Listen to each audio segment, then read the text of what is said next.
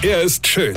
Er ist blond. Und er ist der erfolgreichste Comedian aus Rheinland-Pfalz. Ich werd der Pierpasmus. Exklusiv bei RPA1. Sven Hieronymus ist Rocker vom Hocker. Ich habe euch ja gestern Morgen schon erzählt, dass es total bekloppte Eltern gibt, die ihre Kinder noch beklopptere Namen geben wollen, ja. Und dass das in unserem Land da jemand ist, der darauf aufpasst, dass es halt nicht zu bekloppt wird, ja. Da wollten die Eltern zum Beispiel ihr Kind Bierstübel nennen. Bierstübel. Ey, wie voll muss denn der Vater gewesen sein, um auf solchen bescheuerten Namen zu kommen? Bierstübel. Der Name wäre ja schon als Nachname scheiße, aber als Vorname eine Katastrophe.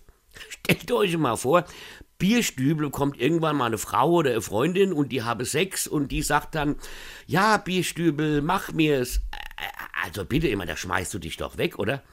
Oder schön war auch Crazy Horse. Ja, das ist kein Name, das ist ein Satz.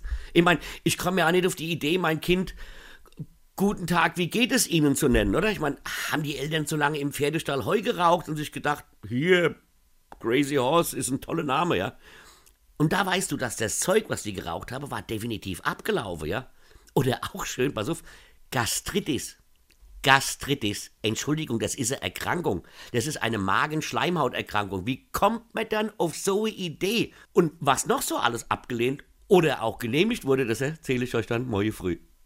Weine kenn dich, Weine. Sven Hieronymus ist Rocker vom Hocker. Weine kenn dich, Weine.